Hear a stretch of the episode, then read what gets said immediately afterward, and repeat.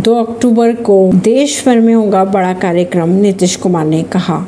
India की तीसरी बैठक के बाद विपक्ष की मजबूती से बीजेपी घबरा गई। लोकसभा चुनाव 2024 इंडिया गठबंधन के मुंबई बैठक के बाद पाँच कमेटी का गठन किया गया। जिसके बाद आगे के कार्यक्रम और सीट शेयरिंग को लेकर चर्चा शुरू की गई। सीएम नीतीश कुमार ने गठबंधन के आगामी कार्यक्रम को लेकर खुलासा करते हुए कहा कि 2 अक्टूबर, यानी गांधी जयंती के दिन, राष्ट्रीय स्तर पर बहुत बड़ा कार्यक्रम वे करने जा रहे सभी नेता मिलकर इसकी शुरुआत करेंगे। प्रवीण सिंह, नई दिल्ली से।